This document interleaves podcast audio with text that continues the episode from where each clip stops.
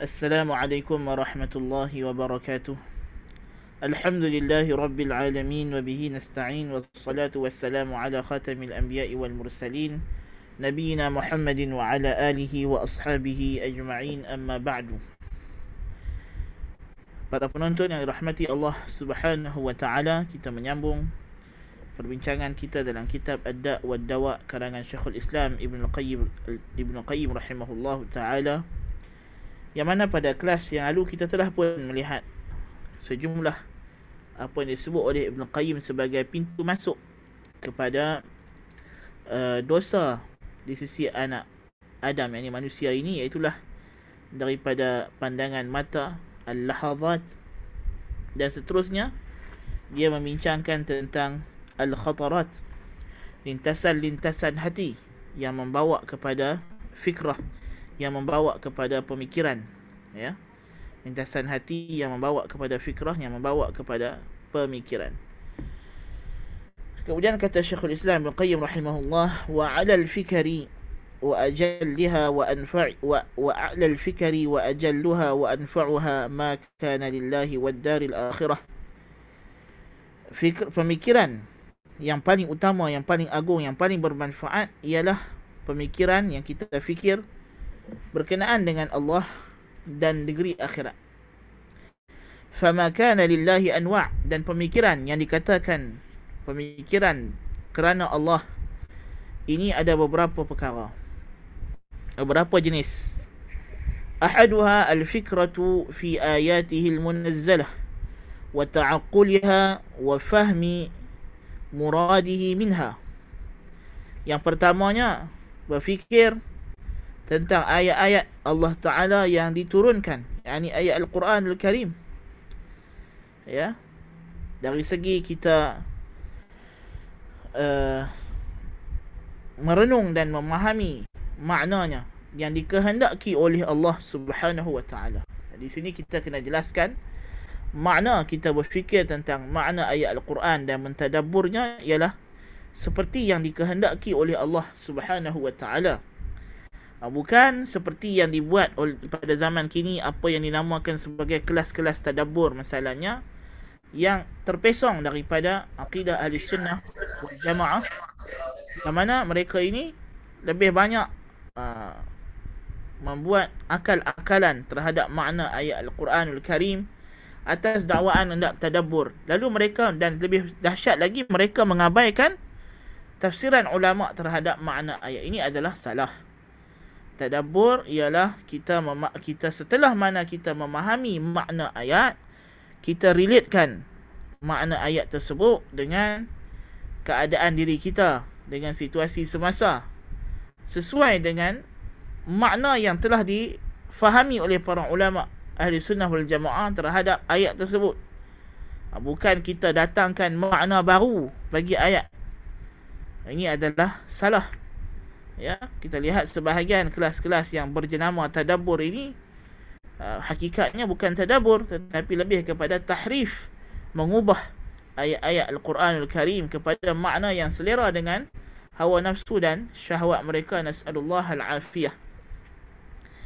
Jadi dia kata pemikiran yang paling utama sekali kita merenung mentadabbur ayat-ayat Al-Quranul Karim yang Allah Taala turunkan ولذلك أنزلها الله تعالى لا لمجرد تلاوتها بل التلاوة وسيلة قال بعض السلف أنزل القرآن ليعمل به فاتخذوا تلاوته عملا Kerana inilah tujuan Allah Subhanahu wa taala turunkan Al-Quranul Karim.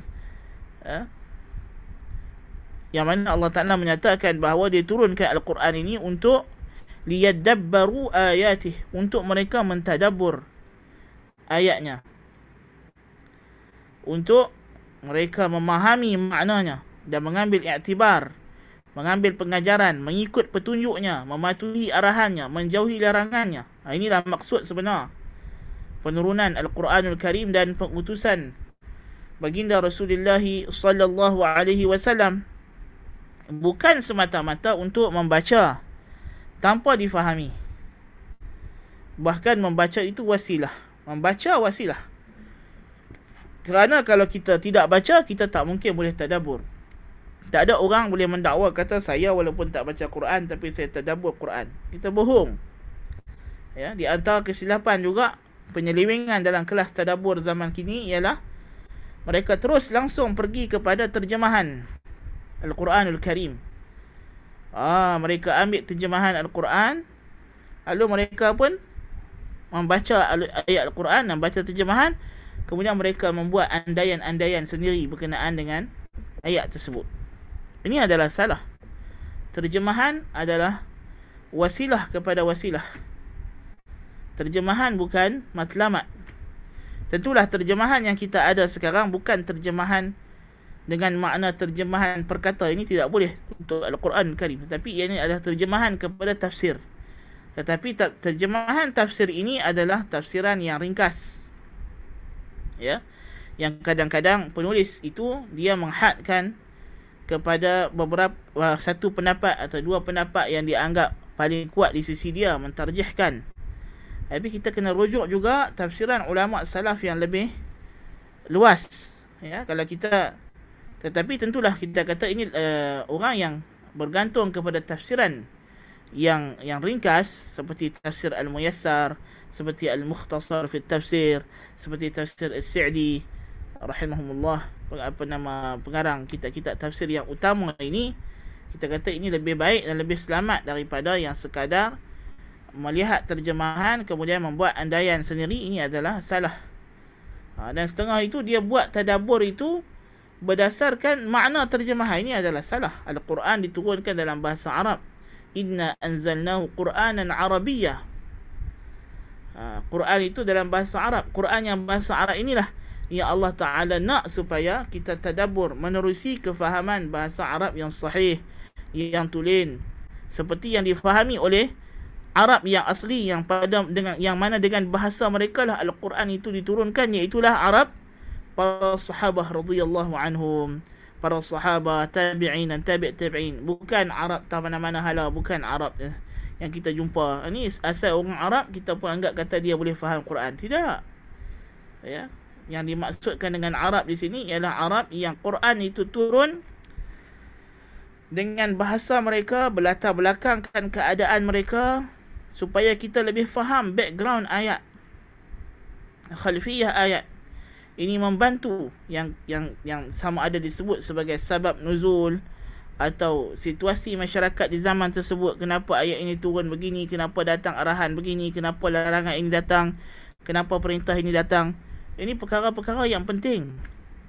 Dan begitu banyak ilmu alat sebelum membolehkan kita dapat tafsiran satu ayat, ada banyak ilmu alat yang kita kena kuasai daripada bahasa Arabnya, daripada balaghahnya, daripada usul dan qawaid tafsirnya, daripada ilmu qiraahnya, macam-macam. Ya, tidak boleh terus-terus terjun semata-mata kita ada terjemahan Al-Quran Terus kita pun dengan kawan-kawan kita buat satu grouping tadabbur Quran. Sedangkan semuanya pakai jahil bahasa Arab, semuanya jahil tafsir, semuanya jahil usul tafsir, jahil fiqh, jahil aqidah, jahil hukum hakam syarak. Lalu mereka memandai-mandai sendiri. Ha, melakukan apa nama tadabbur tanpa ada panduan yang sahih daripada para ulama. Ini adalah bahaya kerana ini adalah satu pendustaan terhadap agama Allah Subhanahu wa taala. Dalam sebagai riwayat hadis nyatakan man man qala fil Quran bi ra'yih falyatabawwa maq'adahu minan nar. Siapa yang bercakap berkenaan makna Al-Quran dengan semata-mata pandangannya, maka siapkan tempat duduknya di neraka. Na'udzubillahi min zalik. Jadi Al-Quran mesti berpandukan kepada tafsiran para ulama yang telah mu'tabar yang diambil kira sebagai rujukan ahli sunnah wal jamaah dalam memahami makna ayat-ayat Al-Quranul Karim dan juga hadis-hadis Nabi sallallahu alaihi wasallam. Jadi tilawah ini penting. Tilawah adalah wasilah. Kita kena belajar tilawah. Cara bacaan Al-Quran yang betul. Kerana dia adalah kalam Allah Jalla wa Ala. Kalamullah. Ya, dan Al-Quran itu diturunkan dengan tajwidnya. Yang ini cara penuturan yang khas, yang khusus bagi setengah-setengah kalimatnya. Ha, bagi huruf-hurufnya ada cara menyebutnya. Ya, tidak boleh suka hati bukan semua cara bercakap orang Arab itu boleh digunakan pakai dalam cara kita membaca Al-Quranul Karim. Ya. Kalau kita kata orang Arab Mesir, biasanya dia pun sebut huruf Qaf menghampiri huruf Hamzah. Ha. Daripada aku jadi Aul masalahnya. Adakah dia boleh baca cara macam itu dalam Al-Quran? Kita kata tak boleh. Ini adalah haram dan dia adalah tahrif li kitabillah jalla wa ala ya kena dijaga. Huruf-hurufnya jangan ter, jangan tertinggal. Ha, setengah orang dia bila baca Quran laju dia tinggal mad asli. Mad asli ni utama pasal dia huruf asli. Mana kalau kita buang mad asli hilang lari makna. Lari makna kan? Tak sama. Kalau kita baca Alhamdulillahi Rabbil Alamin Dengan orang yang baca Alhamdulillahi Rabbil Alamin. Kan? Tak sama. Tak sama. Memang tak sama. Tak ada makna Bacaan yang kedua Alhamdulillahi Rabbil Alamin. Ini tidak ada makna. Apa makna? Tak ada. Salat pun tidak sah. Ha? Baca laju Mesti Ada caranya Kaedahnya Yang tidak menjatuhkan Huruf Al-Quran Al-Karim Ah, boleh baca Al-Hadru tapi tak boleh Al-Hadramah. Boleh baca Al-Quran dengan laju tapi tak boleh baca dengan cara ribut sampai jatuh huruf hilang bunyi huruf tak boleh. Ha, mesti setiap huruf ada kadar zaman suara yang kita mesti berikan kepadanya sebagaimana firman Allah warattilil qur'ana tartila. Warattilil qur'ana tartila. Baca Al-Quran itu dengan tertil. Setiap huruf diberikan haknya. Ya. Dengan makhraj yang betul. Beza di antara alhamdulillah alhamdulillahi dengan alhamdulillahi. Ya, tak sama alhamdu dengan alhamdu. Tak boleh ha dengan ha mesti ada beza. So adakah ayat itu alhamdu atau alhamdu? Kalau silap makhraj dah tukar huruf salah dan tidak dapat tadabbur dan tidak dapat tadabbur tetapi janganlah sampai kita menjadikan tajwid itu seolah-olahnya adalah matlamat. Tidak juga. Ya? Ah sebagaimana kata guru kami Syekh Saleh Al-Utsaimin hafizahullah ada orang belajar tajwid memanglah wajib tajwid ini wajib. Kita kita membetulkan bacaan Al-Quranul Karim tetapi ada orang sampai belajar sebut a'udzu billahi minasyaitonir rajim. Nak sebut a'udzu billahi minasyaitonir rajim sampai seminggu, dua minggu. Itu apa tu? Memanglah ada setengah orang yang memang mungkin sebulan nak belajar sebut a'udzu billahi minasyaitonir rajim sahaja kalau memang lidah dia tak nak sebut. Dia kena praktis, praktis, praktis. Kan? Tapi bukan bermakna sampai bila-bila duk sebut a'udzu a'udzu. Takkanlah sampai sampai mati duk sebut a'udzu ya. Itu tak mungkinlah. Sekadarnya kan? Mana yang kita mampu betulkan kita betulkan. Ha, kan? Bukannya matlamat kita ini nak baca. Bukan matlamat ilmu tajwid itu bukan matlamat dia. Ilmu alah ilmu alat. Dan dia fardu kifayah bagi setengah golongan yang kita sebut sebagai ruwatul Quran. Mereka yang nak merawikan nak meriwayatkan al-Quran seperti apa nama qurra. Ha, mereka ini betul lah. Mereka kena baca dengan tepat dengan detail dengan perinci segala sifat huruf dan sebagainya. Kerana mereka ini bukan sahaja membaca al-Quran untuk ibadah tetapi mereka juga meriwayatkan al-Quran al-Karim ya seperti juga hadis ya. Jadi ada pun orang awam kita tak dibebankan. Dan setengah orang dia sibuk belajar tajwid teori. Teori hafal tapi bila main nak sebut betul-betul tak tak betul juga. Ini salah. Tajwid bukan teori, tajwid adalah praktikal. Teori itu untuk guru-guru yang nak jadi guru dia belajarlah teori. Adapun kita yang nak mengaji Quran ini yang pertama kita kena pentingkan ialah praktikal tajwid. Lepas tu nak kenai tak apa. Yang penting kita tahu macam mana nak sebut mim ba'd. Ha. Bukannya kita nak kena tahu nun mati bertemu ba namanya iqlab. Dan iqlab ada khilaf, adakah dia ikhfa ataupun dia idgham. Itu tak itu bukan bukan matlamat, bukan utama. Yang wajib ialah mem- membaca al-Quran dengan tajwid yang sahih. Ya.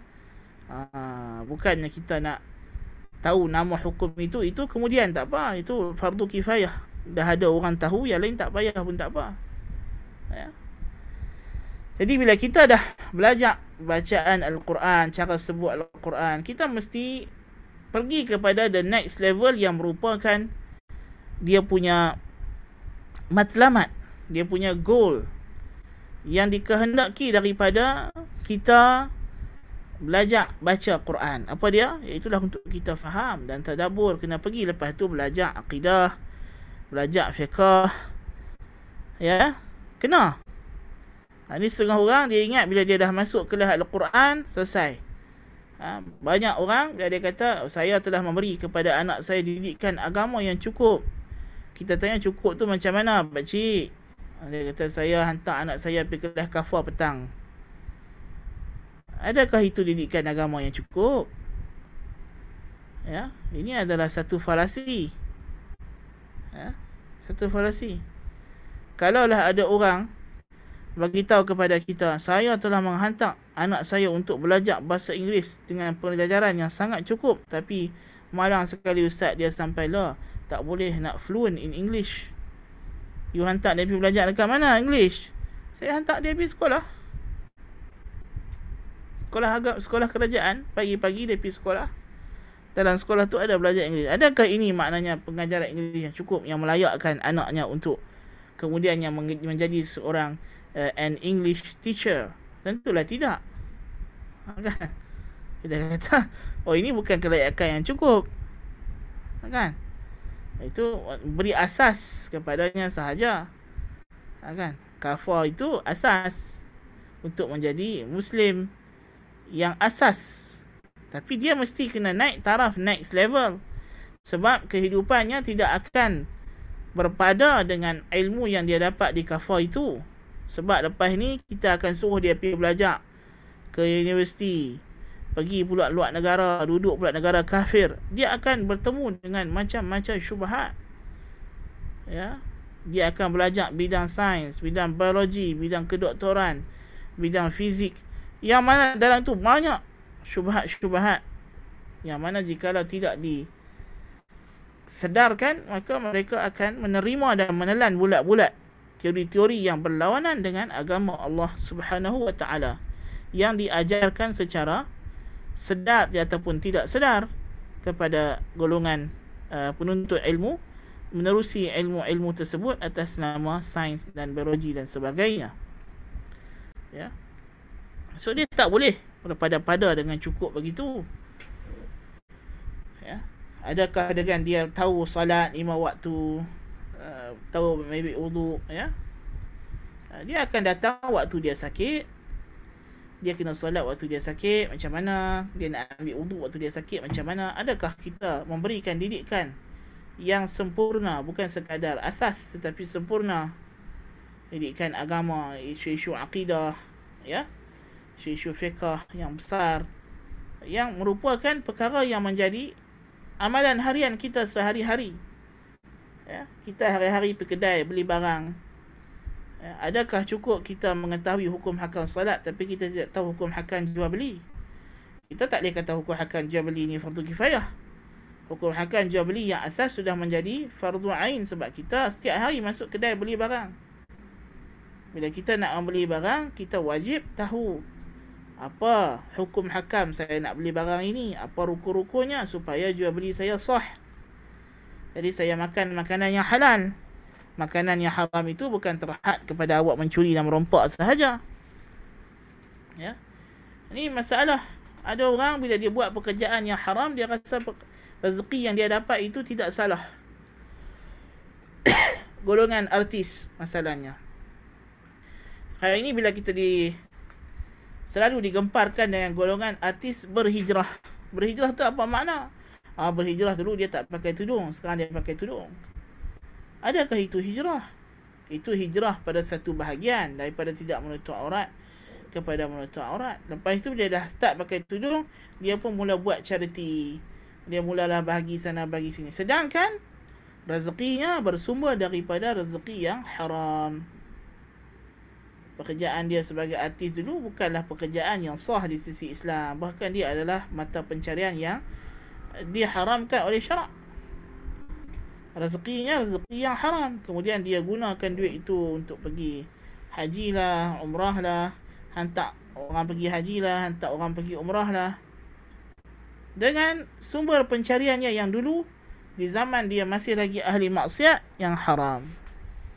Dengan menyangka bila dia dah pakai tudung, maka dia dah bertaubat. Kita kata itu satu hal, satu bab awak masih ada lagi dosa-dosa yang lain yang awak kena taubat dengan caranya yang tersendiri pula bila dia melibatkan dosa yang melibatkan harta dan sebagainya. Ya, ini di antara perkara-perkara yang orang kita tidak ambil berat. Ha, dari segi hukum hakam yang mana ini adalah hukum hakam Al-Quranul Karim. Yang kita sepatutnya kena ambil tahu. Ha, bukan sahaja kita pandai membaca Al-Quranul Karim tapi kita juga kena tahu hukum hakam ini ada orang qari'ah dengan baca Quran di hadapan lelaki ajnabi dengan suara yang merdu dengan apa ni maqamat lagi dengan tarannumnya taghanninya adakah al-Quran al-Karim membenarkan perbuatan ini? Itulah Allah Taala berfirman dalam Al-Quran fala takhda'na bil qawl fayatma'a alladhi fi qalbihi marad. Wahai isteri-isteri Nabi janganlah kamu melunakkan suara Dilarang. Kalau isteri Nabi yang merupakan ummahatul mukminin dilarang. Macam mana sang ustazah ini boleh melentuk liukkan suaranya untuk didengari di lelaki ajnabi sedangkan dalam solat solat jahriyah yang sepatutnya dibaca dengan kuat seorang wanita dilarang untuk membaca dengan kuat dalam solat tersebut. Jikalau ada lelaki ajnabi yang boleh mendengar bacaan al-Qurannya itu adalah solat. Adalah solat ya. Azan. Wanita diharamkan azan. Kadang kata ulama azan memerlukan mengangkat suara dengan tinggi. Dan ini adalah berlawanan dengan kehendak syarak untuk menjaga dan memelihara aurat wanita dan kehormatannya dan menutup pintu-pintu kepada timbul rasa syahwat dan keinginan.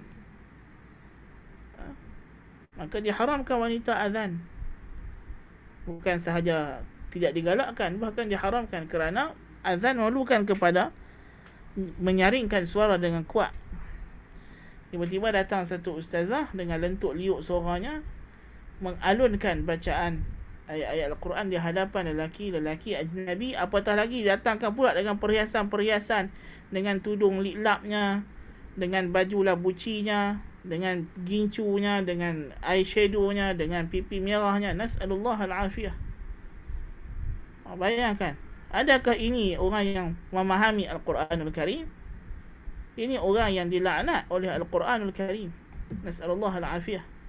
Kita jangan sampai jadi kita baca Al-Quran tapi Al-Quran sebenarnya melaknat kita. Kita lintah ayat-ayat yang melaknat dari kita. Perbuatan kita. Nas'alullah al-afiyah. Ya. Jadi kita kena tahu apa tujuan sebenar kita membaca Al-Quranul Karim. Dan kita di bulan Ramadan Al-Mubarak kita mempertingkatkan bacaan Al-Quran Al-Karim. Ya, mempertingkatkan bacaan Al-Quran Al-Karim. Kita jangan uh, orang kata apa?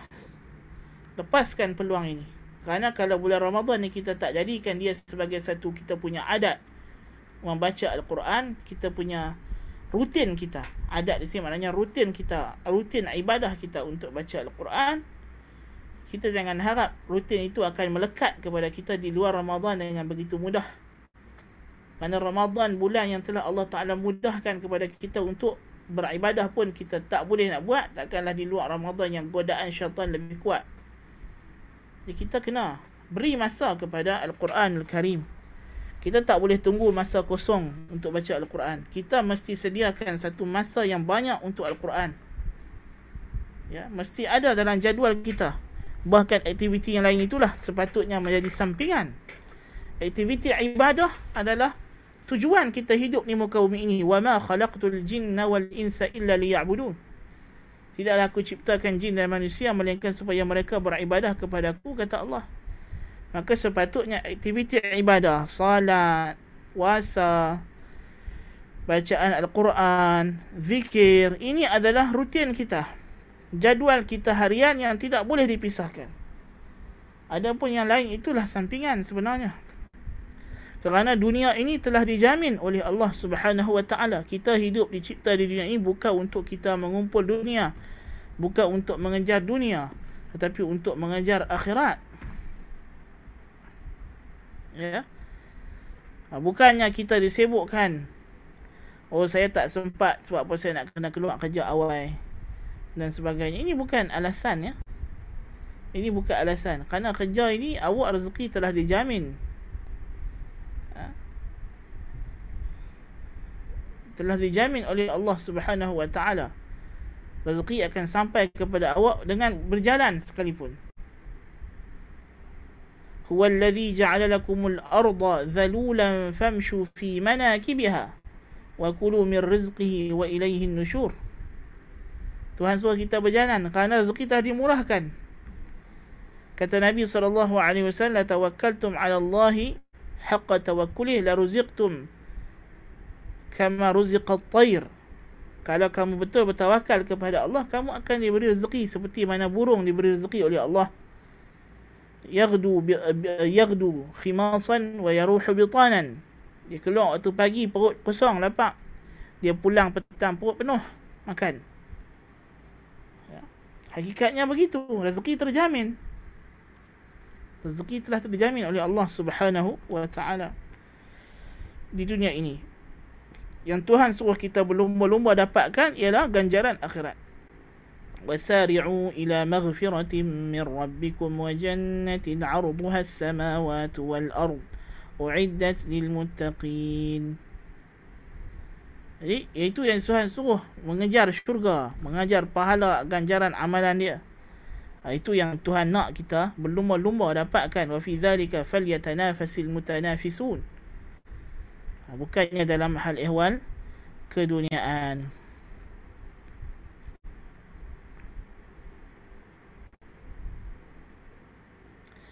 Waalaikumsalam warahmatullahi Artis sponsor orang pergi umrah Lepi dapat pergi umrah Sah atau tidak? Kita kata umrah dia Sah kalau dia buat rukun-rukunnya Umrah ada rukun Ada syarat-syarat Kalau dia pergi sah tapi adakah umrah itu akan diterima atau tidak? Itu terpulang kepada Allah Azza wa Jalla. Ya, sebagai ulama uh, mengatakan kalau kita dah tahu rezeki itu haram daripada sumber yang haram, kita tak boleh ambil sedekah daripada rezeki yang ainnya memang jelas haram. Adapun kalau orang itu rezekinya bercampur-campur, sumber pendapatannya haram dan halal, maka selagi mana tidak jelas duit yang dia bagi kepada kita itu daripada ain yang haram, kita dibolehkan ambil walaupun lah sebagai ulama mengatakan makruh. Ha, tapi kalau dia bagi daripada sumber yang jelas halal, maka itu dibenarkan. Dibenarkan. Atau yang artis ni tadi dia bagi tadi bukan sebagai sedekah tetapi bagi sebagai pelupusan harta. Ha, sebagai ulama kata cara orang yang ada duit haram ini dia nak lupuskan hartanya dia bagilah kepada fakir dia bagilah kepada guna untuk maslahat awam orang Islam. Ya? Ah, so itu balik kepada artis tadi dia niat dia. Adakah dia bagi itu sebagai sedekah atau sebagai melupuskan harta haramnya? Ah, so, kalau dia bagi sebagai melupuskan harta haramnya. Ini ada wajah di sisi para ulama mengatakan harta haram itu dilupuskan dengan diinfakkan. Bukan sebagai niat sedekah uh, tapi sebagai uh, pelupusan harta haram. Uh, sebagai harta haram. Ada pun orang yang buat umrah tidak ada isu. Kita cerita pasal artis tu sendiri ya yang bagi. Orang yang buat umrah tadi cukup syaratnya apa semua dia pergi. Uh, maka itu adalah dia dapat duit itu dengan cara yang halal maknanya dia, dia tidak mencuri tidak apa dia diberi duit oleh orang ya, dia diberi oleh duit orang uh, ada pun apa nama artis itu sendiri kalau dia pergi umrah dengan sumber pendapatannya ini kemungkinan besar Allah tidak terima kalau sumber pendapatan itu adalah sumber pendapatan yang haram dia kena lupuskan dulu hartanya itu dengan diberi kepada Baitul Mal atau dia beri kepada tempat-tempat yang menjadi maslahah umum orang Islam. Ya, maslahah umum orang Islam. Ada pun orang yang dapat duit tadi dia pergi umrah itu memang dia tidak tidak mendapat dengan cara yang haram. Dia dapat duit itu dengan cara yang halal orang beri.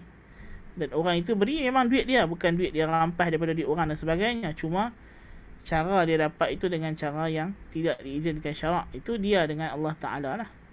Ya. Uh, nah. So, benda ni ada perbincangan di kalangan ulama fiqh.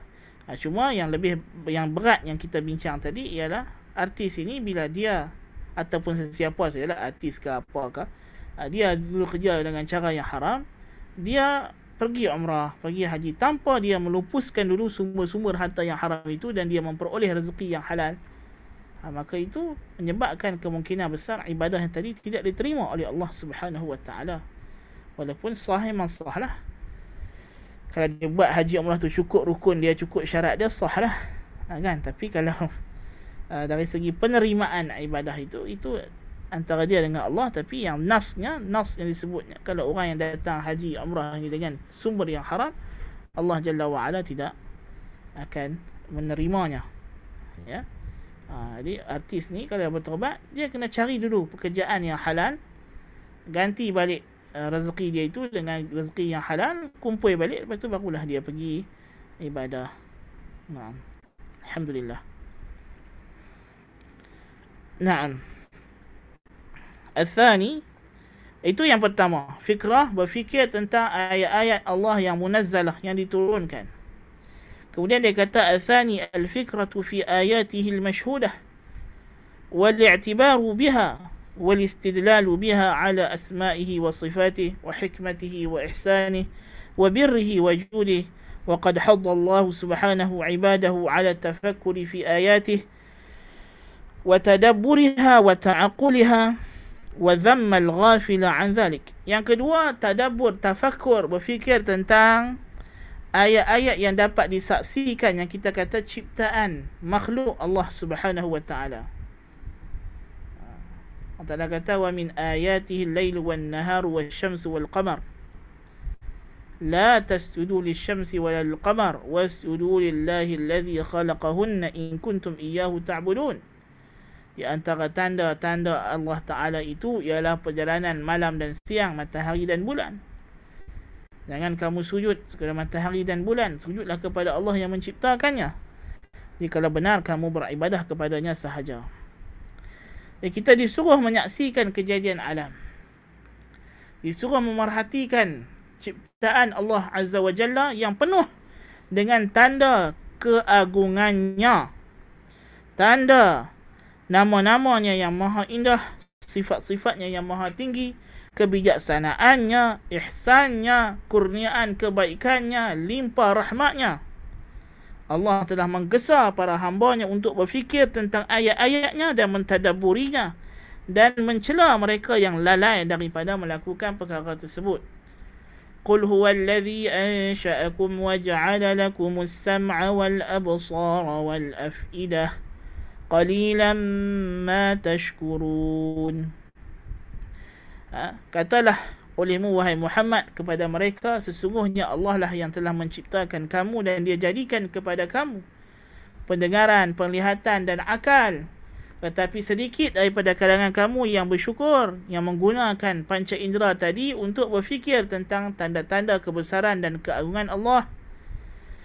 Ahli neraka kata wa qalu law kunna nasma'u aw na'qilu ma kunna fi ashabis sa'ir فاعترفوا بذنبهم فسحقا لأصحاب السعير Hai, ahli, ahli neraka kata, kalau kami dulu mendengar ayat-ayat Allah yang dibacakan oleh Nabi, ayat Quran, au naqilu, atau kami berfikir, kami merenung ayat-ayat tanda-tanda kebesaran Allah dalam kejadian alam ini dan kami menggunakan akal kami untuk berfikir dan merenung keagungan Allah lalu membawa kepada iman, tentulah kami tak jadi penghuni neraka as-sa'ir ini. Ha? Fa'tarafu bi dhanbihim maka mereka mengiktiraf dan mengaku dosa mereka. Fasuhqan li ashabis sa'ir. maka azablah bagi ahli neraka sa'ir Allahul musta'an Allah Ta'ala kata afala yanzuruna ila al-ibli kayfa khuliqat wa ila as-sama'i kayfa rufi'at al-jibali kayfa nusibat wa ila al-ardi kayfa sutihat Apakah kamu tidak melihat kepada unta bagaimana ia diciptakan, langit bagaimana ia didirikan, gunung ganang bagaimana ia ditegakkan, bumi, daratan bagaimana ia dihamparkan. Tuhan suruh kita memerhatikan kejadian alam ini.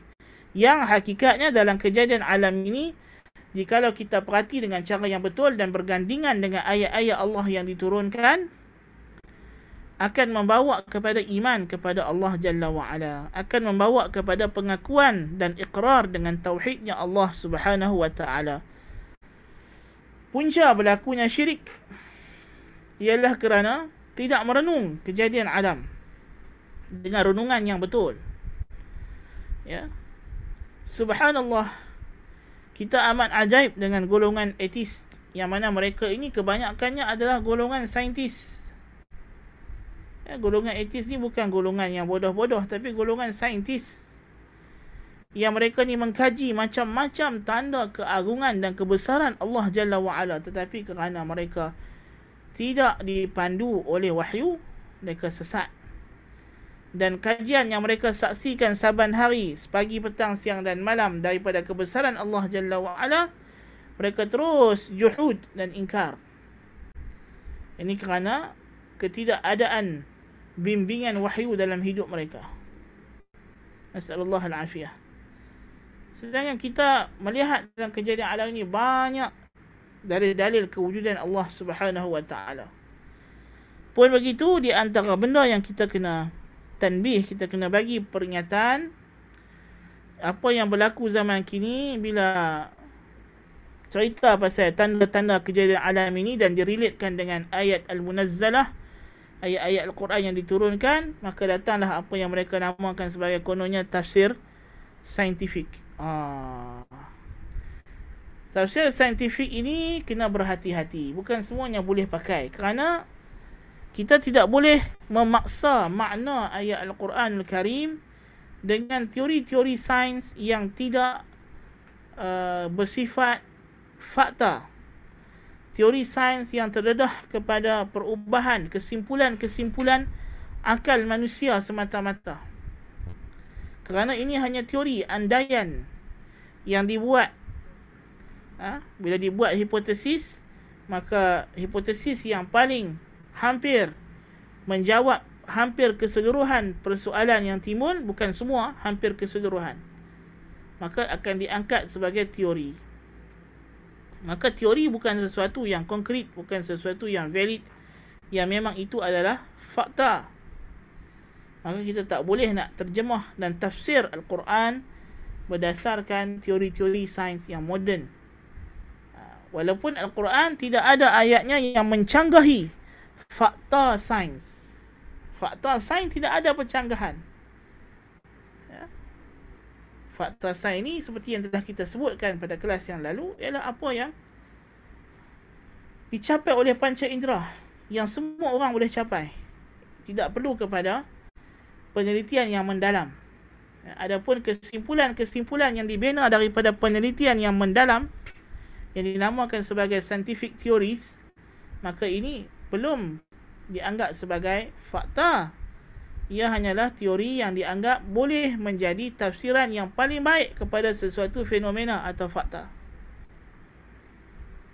Belum tentu ianya adalah yang sahih. Boleh jadi lepas tu kita akan ada lagi penemuan-penemuan baharu yang akan menghukum fakta ataupun teori yang lama itu sebagai silap. Ya? Ha, jadi kita jangan terlalu mengagungkan teori-teori sains. Kalau teori sains dia bersifat tidak tidak yakin. Bahkan untuk mencapai peringkat zon pun terlalu jauh dan sukar, ya.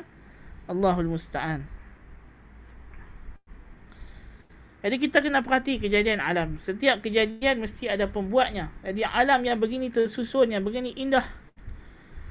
Tak mungkin dia jadi sendiri. Allah Ta'ala kata dalam surah Al-Tur am khuliqu min ghairi syai'in am humul khaliqun? Apakah mereka diciptakan tanpa pencipta? Apakah mereka yang mencipta diri mereka sendiri? Am khalaqus samawati wal arda bal la yuqinun? Apakah mereka yang menciptakan langit dan bumi? Namun mereka ini golongan yang tidak beriman hakikatnya. Jadi Allah Taala menceritakan dalam Al-Quran ini bahawa dalil sudah jelas. Tak mungkin alam jadi sendiri tak mungkin alam yang cipta alam. Dan tak mungkin manusia yang cipta langit dan bumi. Ya.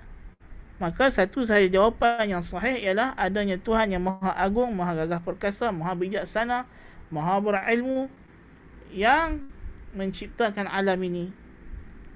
Allahu akbar kabira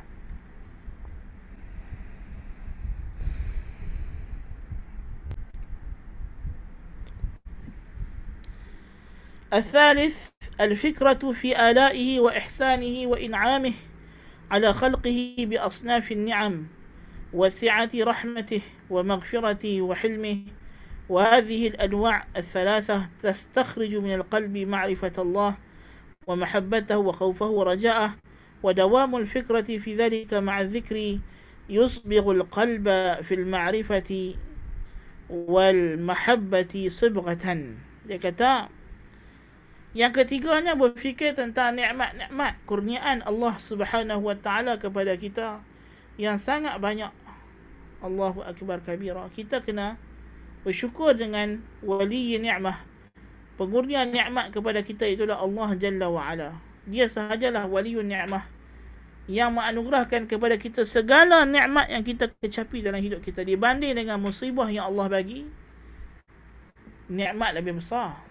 Subhanallah. Bahkan di sebalik setiap musibah yang Tuhan beri kepada seorang mukmin akan ada padanya penghapusan dosa dan mengangkat derajatnya di akhirat dengan kesabarannya.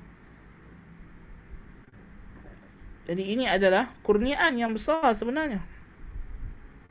Kurniaan yang agung. Ya.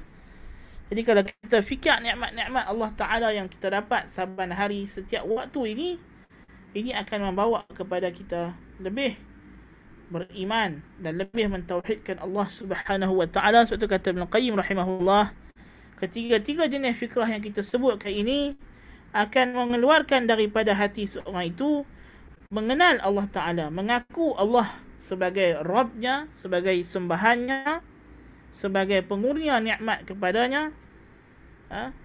dan mencintai Allah dan takut akan Allah dan mengharap hanya kepada Allah yang ini merupakan paksi ibadah. Dan kalau dia merenung kepada ayat Al-Quran, mentadabur ayat Al-Quran, mentadabur alat-alat ataupun ayat-ayat kauniyah, kejadian-kejadian alam, mentadabur nikmat-nikmat yang dia dapat daripada Allah yang tidak terhingga, wa in ta'uddu ni'matallahi la tuhsuha. Kalau kamu cuba menghitung nikmat Allah, kamu tidak akan habis, tidak akan sudah menghitungnya. Ya, nikmat-nikmat ini kalau kita tadabbur akan melahirkan tiga perkara yang kita tadabbur ini akan melahirkan rasa cinta, takut dan mengharap kepada Allah Jalla wa Ala sahaja. Ya. Wa dawamul fikrah fi dhalika ma'a dhikri yusbighu al-qalba fil ma'rifati wal mahabbati sibghah. Dan senantiasa fikiran kita itu pada tiga perkara ini berserta dengan zikir akan mencelup hati ke dalam ma'rifah dan cinta kepada Allah dengan satu celupan yang akan menutup hati kita dengan celupan ini. Ini adalah celupan yang sangat beruntung bagi mereka yang dapat mencelup hatinya ke dalam rasa cinta kepada Allah. Rasa mengenal dan mengaku segala-galanya datang daripada Allah Jalla wa'ala. Ya, ini adalah satu ketenangan dan keimanan yang tinggi di sisi Allah Subhanahu wa taala. Jadi berterusan kita berfikir tentang tiga perkara ini, tiga nikmat ini akan memberikan kepada kita uh, apa nama hati kita itu mengenal dan mengiktiraf Allah Subhanahu wa taala. Kemudian dia kata ar-rabi' al-fikratu fi 'uyub an-nafs wa afatiha wa fi 'uyub al-'amal. Yang keempat, perkara yang kita kena selalu ada dalam pemikiran kita, benda yang kita kena fikir selalu ialah tentang aib diri kita sendiri dan bahaya-bahaya yang ada dan keaiban amalan-amalan ibadat kita. kena ambil perhatilah. Kerana kalau tidak, kita tak perasan. Lalu kita duduk berterusan buat benda yang salah. Ya?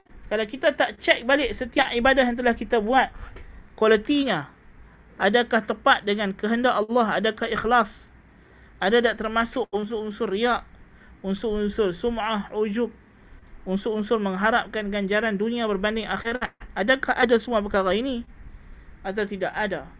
Kita kena sentiasa membuat semak ulang terhadap amal ibadah kita, keadaan diri kita sendiri. Ada tak dalam diri aku ini sifat-sifat mazmumah yang tercela yang mesti dibuang dan diganti dengan sifat-sifat mahmudah yang terpuji. وهذه الفكرة عظيمة النفع وهي باب لكل خير وتأثيرها في كسر النفس الأمارة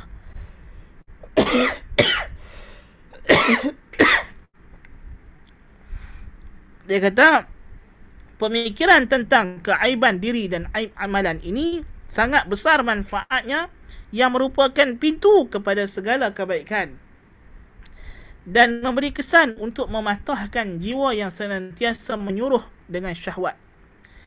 Wa mata kusirat 'ashatin nafsul mutmainnah wa anta'ashat wa sara al-hukmu laha فحي القلب ودارت كلمته في مملكته وبث أمراءه وجنوده في مصالحه Apabila kita senantiasa duk fikir tentang perkara ini, akan berjayalah kita mengalahkan an-nafsul ammaratu bisu dan kita boleh menukar jiwa kita ini menjadi jiwa yang al-mutmainnah yang tenang yang akan menguasai diri kita yang akan mengutuskan kepada diri ini segala tentera-tenteranya untuk mengajak diri ini senantiasa taat kepada Allah Ta'ala sahaja.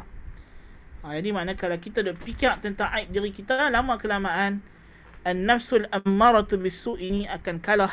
Lalu dia berubah sifatnya daripada dia menyuruh kepada yang maksiat menjadi jiwa yang tenang dengan suruhan dan perintah Allah Subhanahu wa taala dan tenang dan senang untuk meninggalkan larangan Allah Jalla wa Ala.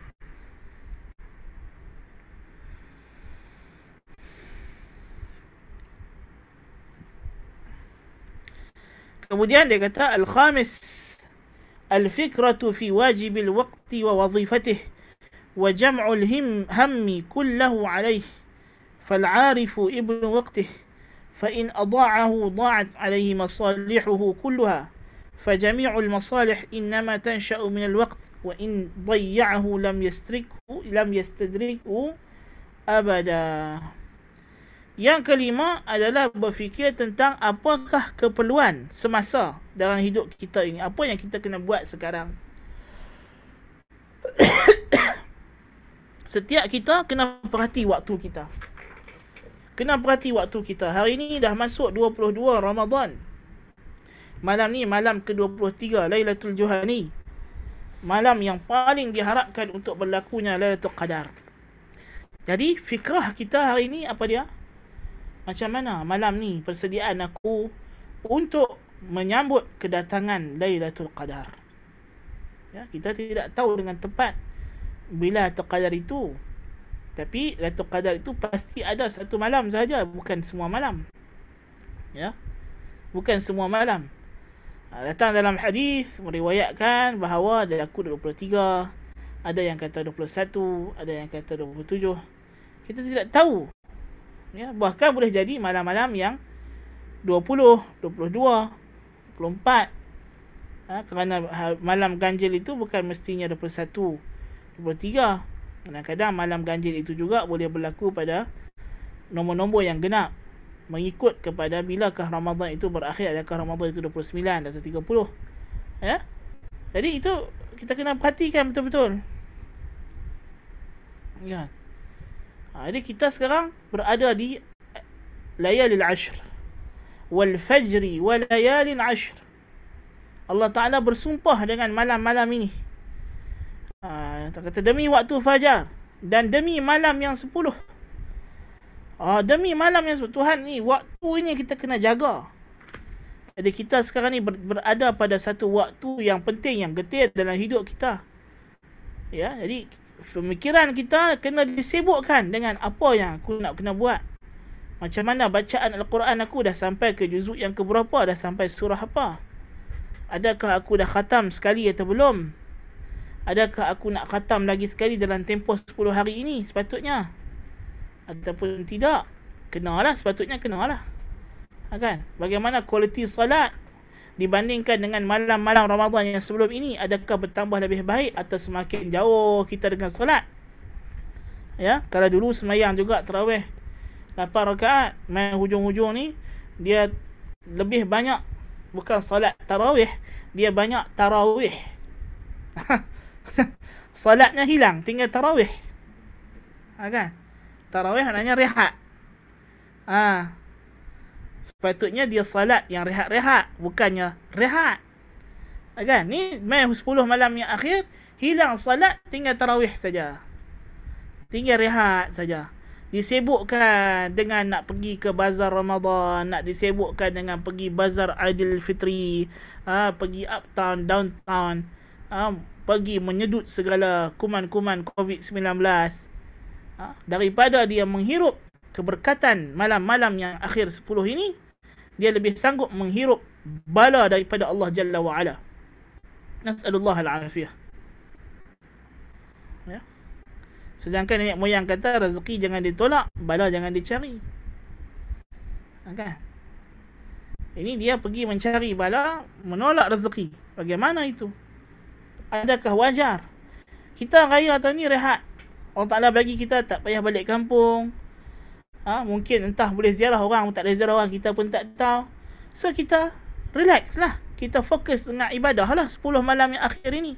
Dan malam raya kita kena jadikan malam raya malam ibadah.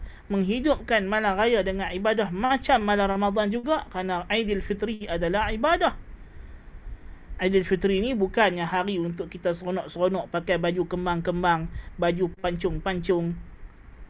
Ya pakai baju malik merelap untuk bermaksiat kepada Allah Jalla wa Ala Aidil Fitri adalah hari ibadah juga. Maka ini bila mai Aidil Fitri habis tinggal segala ketaatan kepada Allah Taala. Menari terkinja-kinja macam beruk. Ya pasang lagu-lagu perempuan-perempuan menyanyi daripada sepatutnya Nabi kata zayyinu aidakum bitakbiri wa tahlil hiaskan hari raya kamu dengan takbir dan tahlil dia sibuk dengan lagu raya dengan apa. Tengok betapa murkanya Allah Subhanahu wa taala kepada kita. Sehingga dah masuk tahun yang kedua dia menghalang kita daripada menikmati perayaan Aidilfitri dengan cara yang gembira untuk kita. Walaupun kita tetap diwajibkan untuk bergembira pada Aidilfitri. Gembira di Aidilfitri bukan perkara yang main-main, dia adalah wajib syar'i.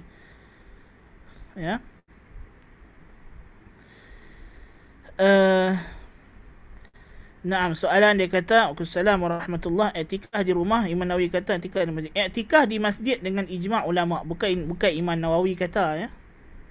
Bukan Imam Nawawi kata, i'tikaf adalah dengan ijma' ulama adalah di masjid sahaja. Adapun maksud ulama i'tikah di rumah ialah jikalau di rumahnya ada masjid.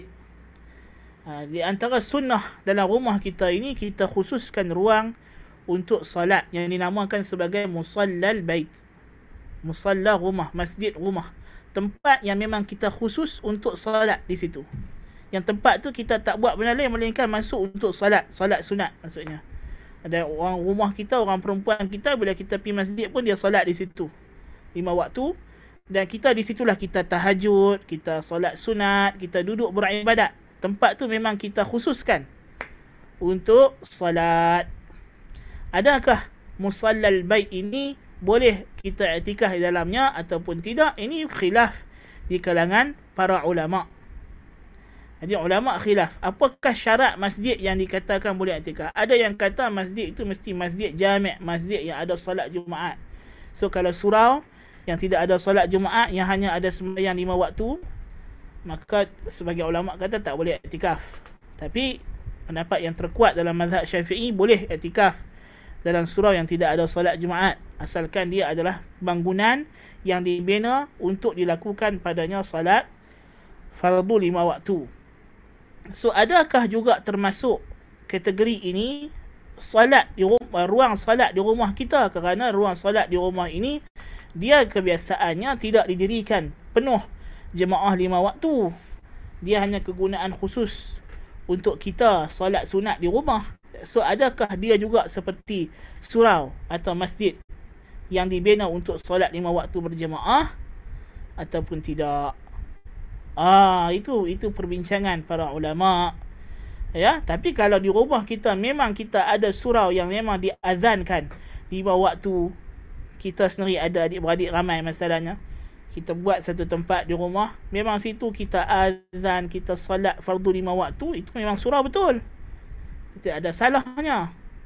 Ya, ha, jadi kalau depa yang tak dapat nak ber iktikaf di surau pada tahun ini, ya, kalau dia ambil pendapat yang mengatakan boleh i'tikaf di musallal bait itu tidak ada masalah ada wajah untuk kita mengatakan musallal bait ini adalah uh, dan kalau dia nak lebih baik dia dia dia dia dia dia wakafkan ruangan di rumahnya itu sebagai musalla sebagai tempat masjid sebagai masjid.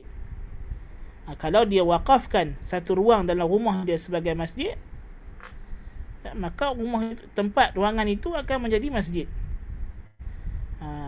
Jadi dia akan jadi masjid. Sampai sampailah selagi mana tempat itu tidak dihilangkan. Masalahnya kalau dia hampak sejadah dalam ruangan rumah dia, dia hampak kapet yang khusus. Lepas tu dia kata, ha, hamparan ini aku jadikan dia sebagai masjid. Aku wakafkan dia masjid. Selagi hamparan itu ada, hamparan itu adalah masjid.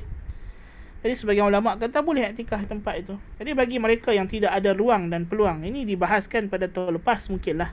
Ah, banyak uh, isu terlepas memang tak boleh langsung etikaf di masjid. Adapun tahun ini alhamdulillah kita boleh pergi etikaf di masjid. Walaupun mungkin kita tak boleh etikaf satu malam penuh kerana dihadkan masa, tapi kita boleh pergi daripada sembahyang Isyak sampai habis solat tarawih kita boleh etikaf. Ya etikaf. Bukan etikaf bukan mesti kena satu malam penuh. Sekurang-kurang etikaf ialah lebih sedikit daripada kadar tumak ninah lebih sedikit daripada kadar tumak nina. So kita pergi masjid, kita semayang terawih, kita etikaf lah. Saat lagi hujung malam, kalau siapa yang rajin lagi, dia pergi, dia pergi apa nama, qiyamul lail pula di surau, di masjid, dia etikaf lagi. Tidak ada masalah. Ha, kan? So, maknanya, uh, isu ini pada tahun ini tidaklah begitu timbul sangat berbanding tahun lepas.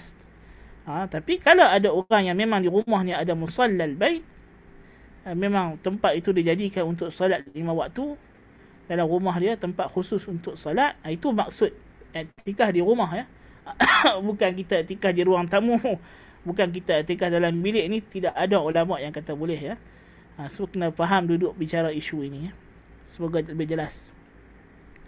Adapun dari segi fatwa itu anak tak mau fatwa apa-apa lah. Itu masing-masing. Kita kata tengok keadaan.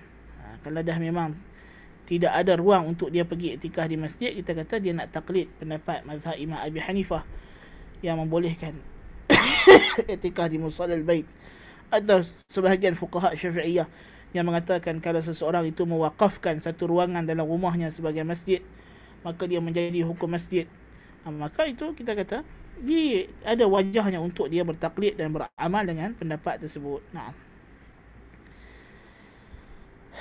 Jadi kita manusia ini kata Musani rahimahullah yang kelimanya fikrah itu pada kewajipan waktu semasa dan menghimpunkan segala fokus untuk menghadapi perkara tersebut.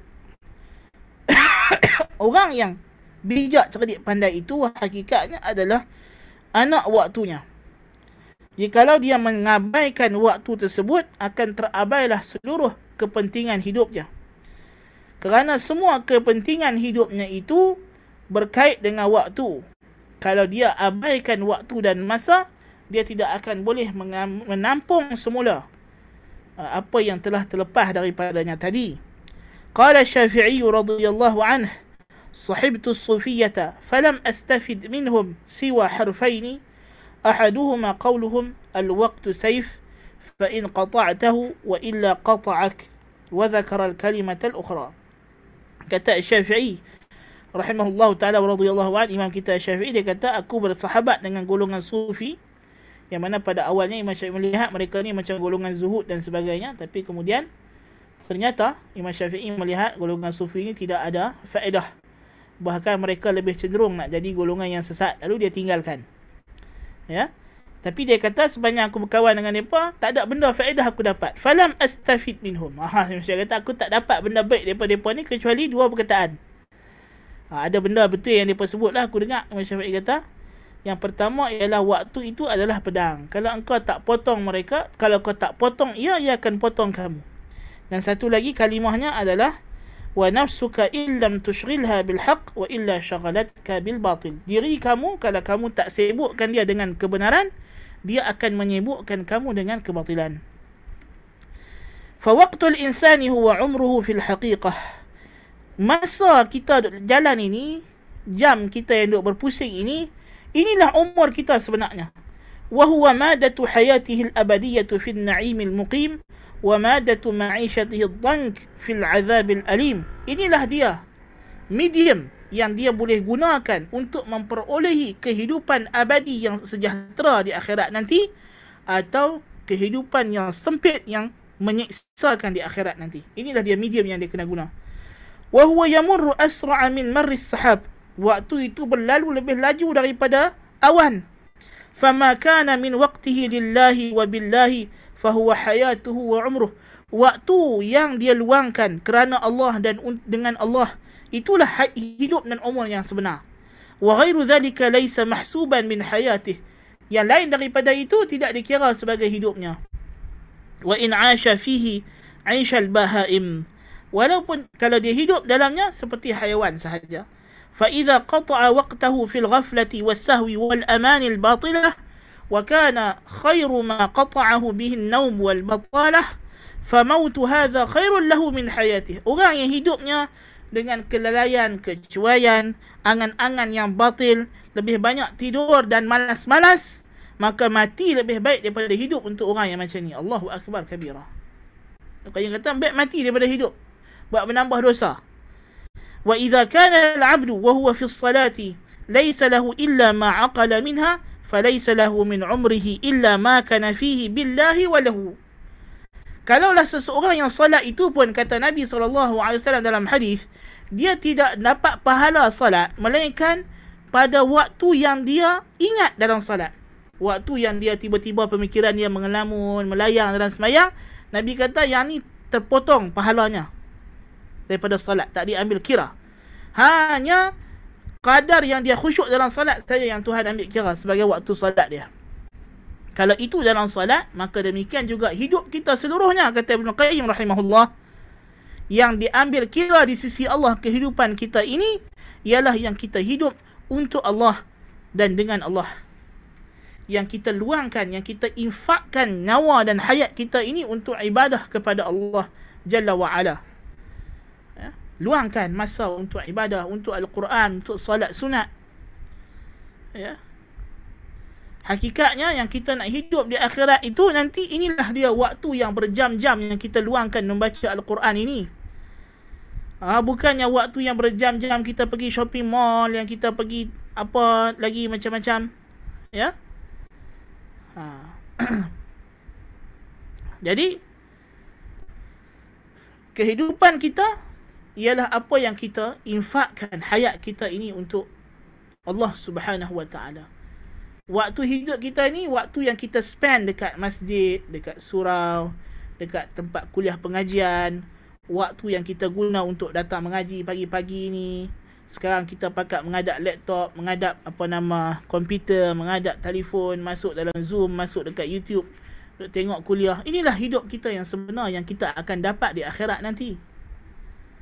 Adapun waktu lain yang kita sibuk pergi baca scroll Facebook, Twitter, Uh, benda-benda yang tidak berfaedah lah. Kalau dia scroll Twitter yang berfaedah, dikira lah. Ha, kan? Di Twitter tu punya banyak ilmu-ilmu yang berfaedah. Tweet-tweet daripada ulama'-ulama' bagi yang boleh baca bahasa Arab, untunglah. Ha, kan? Banyak faedah-faedah hukum hakam, fiqah dia boleh belajar daripada situ.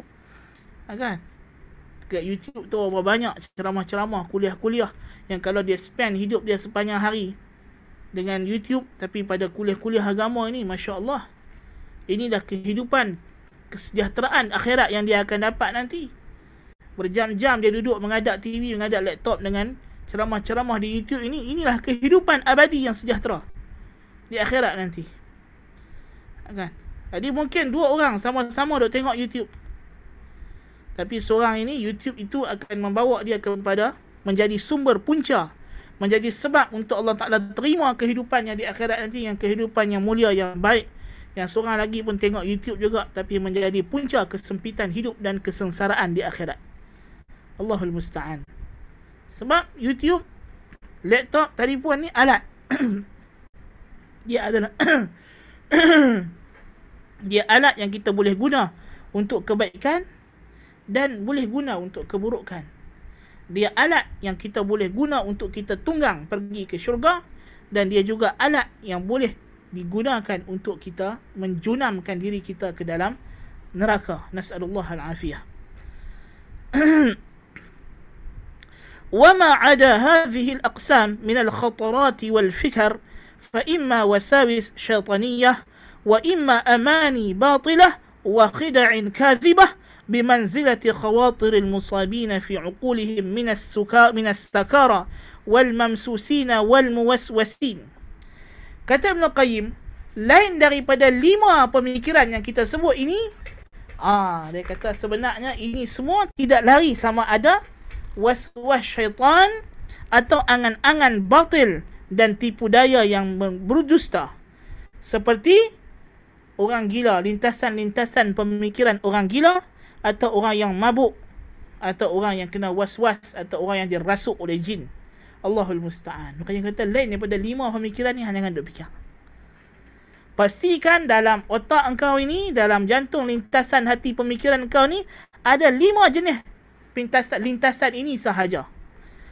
Kalau mai lain daripada luar hak lima ini, lepaskan dia, biar dia pergi. Jangan jangan kau layan. Itu maksud lintasan memang akan datang. Ha, tapi Ibn Qayyim kata yang kau nak kena tangkap, kau kena simpan lintasan itu jikalau dia daripada salah satu daripada lima kategori yang aku sebut ni. Kalau luar daripada lima ni, hambiak dia pi, hambat dia pi jauh cepat. Jangan duduk layan. Sebab itu tidak lain tidak bukan waswas syaitan. Ha? Itu adalah angan-angan yang batil. Allahul Musta'an.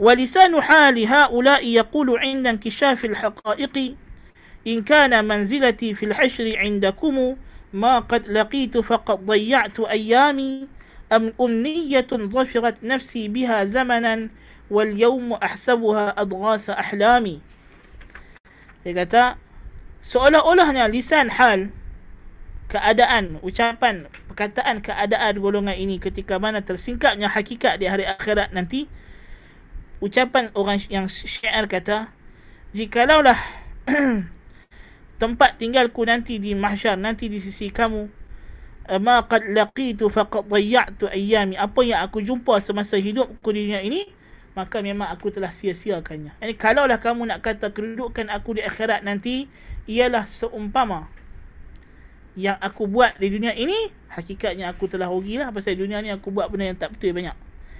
Ianya adalah angan-angan yang menangkap diriku pada satu waktu yang mana hari ini aku menganggap ianya adalah mimpi-mimpi palsu. Wa'lam anna wurud al-khatir la yadur wa inna ma yadur istid'a'uhu wa muhadathatuhu. Ha, tengok kita kata tadi. Dia kata lintasan ni datang mai, dia tak ada masalah. Memang kita akan datang, syaitan akan bagi was-was. Even syaitan di bulan Ramadan dia kena rantai. Bukan makna dia tak boleh bisik dekat kita. Cuma pergerakan dia terhad Tapi dia still boleh Hembus-hembus dan bisik-bisik ke telinga kita ha, Kan? Ha, Setengah orang dia tak faham lah Nabi kata wasufidati syaitan dan dirantai syaitan. Adakah dirantai di sini maknanya syaitan duduk tak boleh buat apa? Dia boleh lagi bisik kot jauh. Ha, dia mungkin terikat, tangan dia digari. Kaki dia digari. Tapi dia boleh tak bisik kita? Eh, hang buat tu, hang buat ni. Boleh lagi bisik dah. Ah, kita kena hati-hati Ramadan ni. Tapi, itu dalam keadaan dia lemah. So, kalau bisikkan dia dalam keadaan dia lemah pun kita boleh ikut lagi bulan Ramadan. Bayangkan esok bila tangan kaki dia dah terkeluar. dia boleh mai tarik telinga kita boleh buka mata kita pejam mata kita ya ha dia runtun mata kita bila main kuliah mengantuk kan bila habis kuliah dia tarik bagi celek ha, kan? Jadi itu tentulah lebih teruk lagi kan? Allah musta'an. Tapi yang mudarat ni apa? Yang mudarat ni kita yang duk buat mai pemikiran itu. Uh, kita duk melayan pemikiran-pemikiran yang duk mai kita. Fal khatiru kal marri ala tariq. Fa in lam tastad'ihi wa taraktahu marra wa ansarafa وإن استدعيته سحرك بحديثه وخدعه وغروره وهو أخف شيء على النفس الفارغة الباطلة وأثقل شيء على القلب والنفس الشريفة السماوية المطمئنة هذا kata lintasan hati ini seperti orang yang melintah jalan kalau engkau tinggalkan dia engkau babai dan engkau biar dia lalu dia akan pergi dia takkan singgah tetapi kalau engkau jemput dia kau panggil dia singgah mai dia akan menyihir kamu dengan ucapan-ucapannya dan tipu dayanya. Dan ia adalah benda yang sangat disukai oleh jiwa yang batil. Orang yang tak ada kerja apa, tak ada kerja batil, duduk buat kosong. Dia tengok kawan dia lintas. Kawan ni, kawan suka sembang merapu. Dia pun panggil, mainlah sembang kat sini. Sembang, ya, ya, mengumpat sana sini. Orang yang jiwa dia batil, dia suka benda tu. Adapun jiwa yang mulia, yang tenang, yang sentiasa beriman dengan Allah, ini benda yang berat. Dia tak suka benda macam ni datang dekat dia. Ha, jadi itulah kita kena pastikan jiwa kita ini jiwa yang macam mana. Yang tidak suka kepada kebatilan. Naam. Baik, insyaAllah kita akan uh, sambung uh, bacaan kita ini pada masa yang akan datang. Bi'inillah ta'ala. Uh, kita berhenti sekadar itu dulu untuk uh, kelas uh, pagi ini. Mudah-mudahan Allah Ta'ala memberi manfaatnya kepada kita. Perkataan Imam Syafi'i Yang pertama Al-waqtu kasayf illam taqta'hu qata'ak Masa seperti pedang Kalau engkau tak potong Ia akan potong kamu. Kalau engkau tak potong dia kau Dia potong kamu.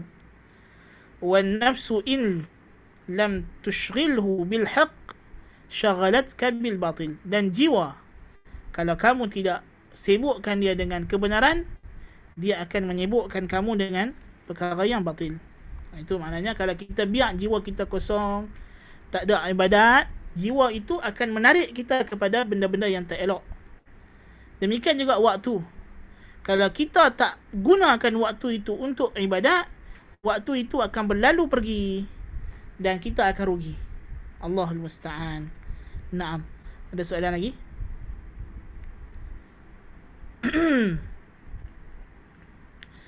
Kalau tidak ada kita berhenti sekadar ini dulu. Aku qali hadza wa astaghfirullah al-azim li wa lakum subhanakallahumma bihamdika ashhadu an la ilaha illa anta astaghfiruka wa atubu ilaik. Assalamualaikum warahmatullahi wabarakatuh.